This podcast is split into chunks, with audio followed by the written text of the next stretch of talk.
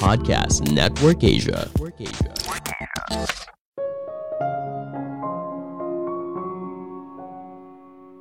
Bagaimana masa depan United Kingdom setelah Ratu Elizabeth II meninggal dunia? Halo semuanya, nama saya Michael. Selamat datang di podcast saya, Sikutu Buku. Kali ini saya akan bahas bagaimana nasib United Kingdom setelah meninggalnya sang ratu. Mendiang Ratu Elizabeth II boleh dibilang merupakan sosok yang luar biasa. Elizabeth menjadi ratu selama 70 tahun. Selama dirinya menjabat, ada empat negara di bawah United Kingdom dan 15 negara dan teritori yang terhubung dengan UK dan menjadikan Ratu Elizabeth II sebagai kepala negara. Jadi boleh dibilang di akhir hayatnya sekitar 100 juta orang yang tersebar di Australia, Kanada, New Zealand, dan banyak pulau di Karibia merupakan subjek dari Ratu Elizabeth II. Inilah yang membuat United Kingdom tidak hanya dilihat sebagai sebuah negara kecil di pantai utara Eropa, tapi merupakan negara dengan pengaruh politik yang kuat di mata dunia. Sebelum kita mulai, buat kalian yang mau support podcast ini agar terus berkarya, caranya gampang banget. Kalian cukup klik follow. Dukungan kalian membantu banget supaya kita bisa rutin posting dan bersama-sama belajar di podcast ini.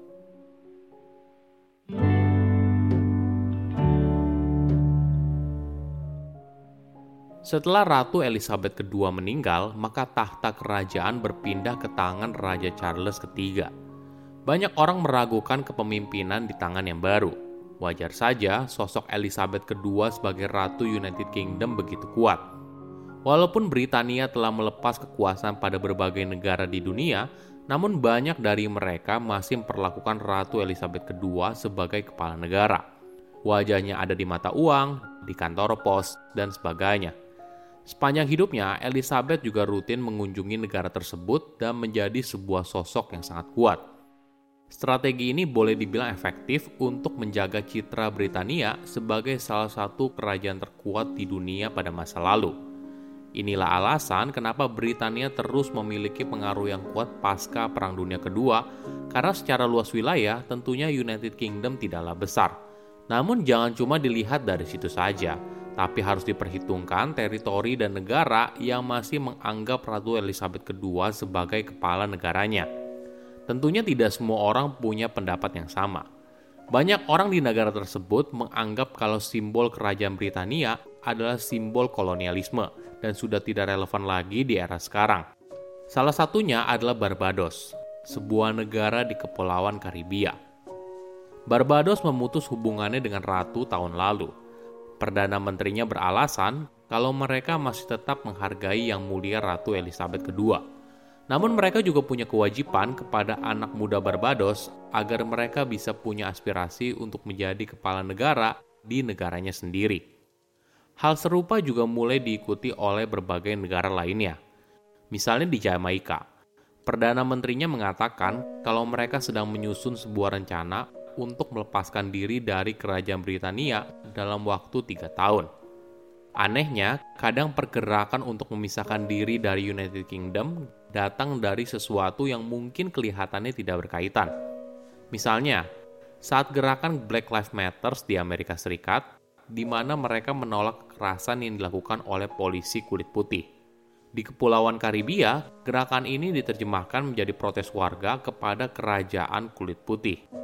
Tantangan terbesar yang dialami oleh United Kingdom bukan berasal dari luar, tapi berasal dari internal negaranya sendiri. Mungkin kita harus memahami dulu, United Kingdom itu terbentuk dari empat negara, Inggris, Wales, Skotlandia, dan Irlandia Utara. Bagi empat negara tersebut, figur Ratu Elizabeth II bukanlah sebagai simbol, tapi merupakan pemersatu mereka semua – khusus Irlandia Utara dan Skotlandia punya sejarah panjang untuk memerdekakan diri. Kita bahas satu persatu ya. Dimulai dari Irlandia Utara. Di Irlandia Utara terdapat ketegangan yang berakar dalam beberapa dekade jika tidak ratusan tahun antar konflik sektarian Irlandia dan Britania Raya. Bagi mayoritas warga di sana, monarki dan ratu adalah simbol penjajahan Britania di utara. Sedangkan bagi anggota kerajaan, IRA atau dikenal sebagai Irish Republican Army merupakan kekuatan jahat yang mengancam keberlangsungan hidup mereka. Sebagai gambaran, pada tahun 1979, Tuan Mountbatten yang merupakan kerabat kesayangan Ratu Elizabeth II diledakkan oleh militan IRA. Semasa Ratu Elizabeth II masih hidup, dia berusaha sekuat tenaga untuk mendamaikan warga Irlandia Utara dan warga Britania.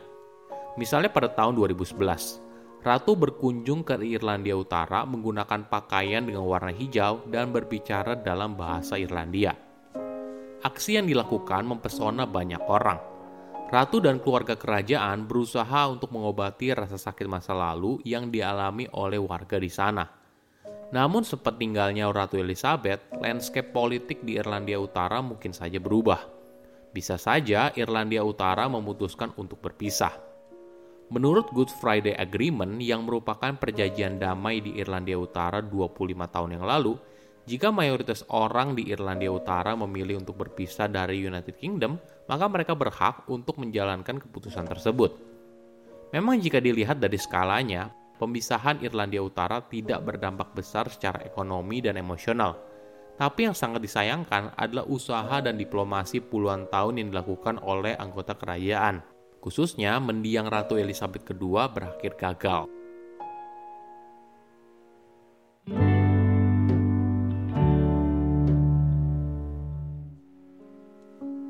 Bagaimana dengan Skotlandia? Nah, Skotlandia memiliki peran yang lebih besar bagi United Kingdom dari segi sejarah, hubungan keluarga, dan hubungan emosional. Ini bukan hanya antara anggota kerajaan dengan Skotlandia, tapi juga antara Inggris dan Skotlandia. Maklum saja karena posisi mereka bersebelahan. Lalu kenapa Skotlandia berniat untuk memisahkan diri? Mungkin kita harus mundur sebentar saat warga United Kingdom melakukan voting apakah mereka akan tetap bersama Uni Eropa atau tidak. Mayoritas warga Skotlandia memilih tetap bersama Uni Eropa karena mereka mendapatkan manfaat yang besar dari skema tersebut. Namun keinginan mereka tidak digubris karena mayoritas warga di United Kingdom memilih untuk keluar dari Uni Eropa. Jadi alasan Skotlandia ingin berpisah tidak seperti Irlandia Utara. Mereka hanya ingin kembali bergabung dengan Uni Eropa. Semasa hidupnya, ratu dan keluarga kerajaan juga berupaya membina hubungan yang harmonis antara Skotlandia dan pemerintah Britania. Misalnya di momen terakhir Ratu Elizabeth, dia menghembuskan nafasnya di istana Balmoral yang terletak di Skotlandia Raja Charles III juga naik tahta di Istana Balmoral. Tiga hari pertama masa berkabung meninggalnya ratu dilakukan di Skotlandia. Ini yang menunjukkan betapa dekatnya keluarga kerajaan dengan Skotlandia. Apa pun yang terjadi di masa depan pada United Kingdom, saya rasa mendiang Ratu Elizabeth II dan Raja Charles III sekarang juga sudah menyadari kenyataan ini. Tentu saja, apabila semua kemungkinan terburuk menjadi kenyataan, hal ini akan mengurangi pengaruh United Kingdom secara signifikan di mata dunia. Gimana menurut kamu? Saya undur diri, jangan lupa follow podcast Sikutu Buku. Bye-bye.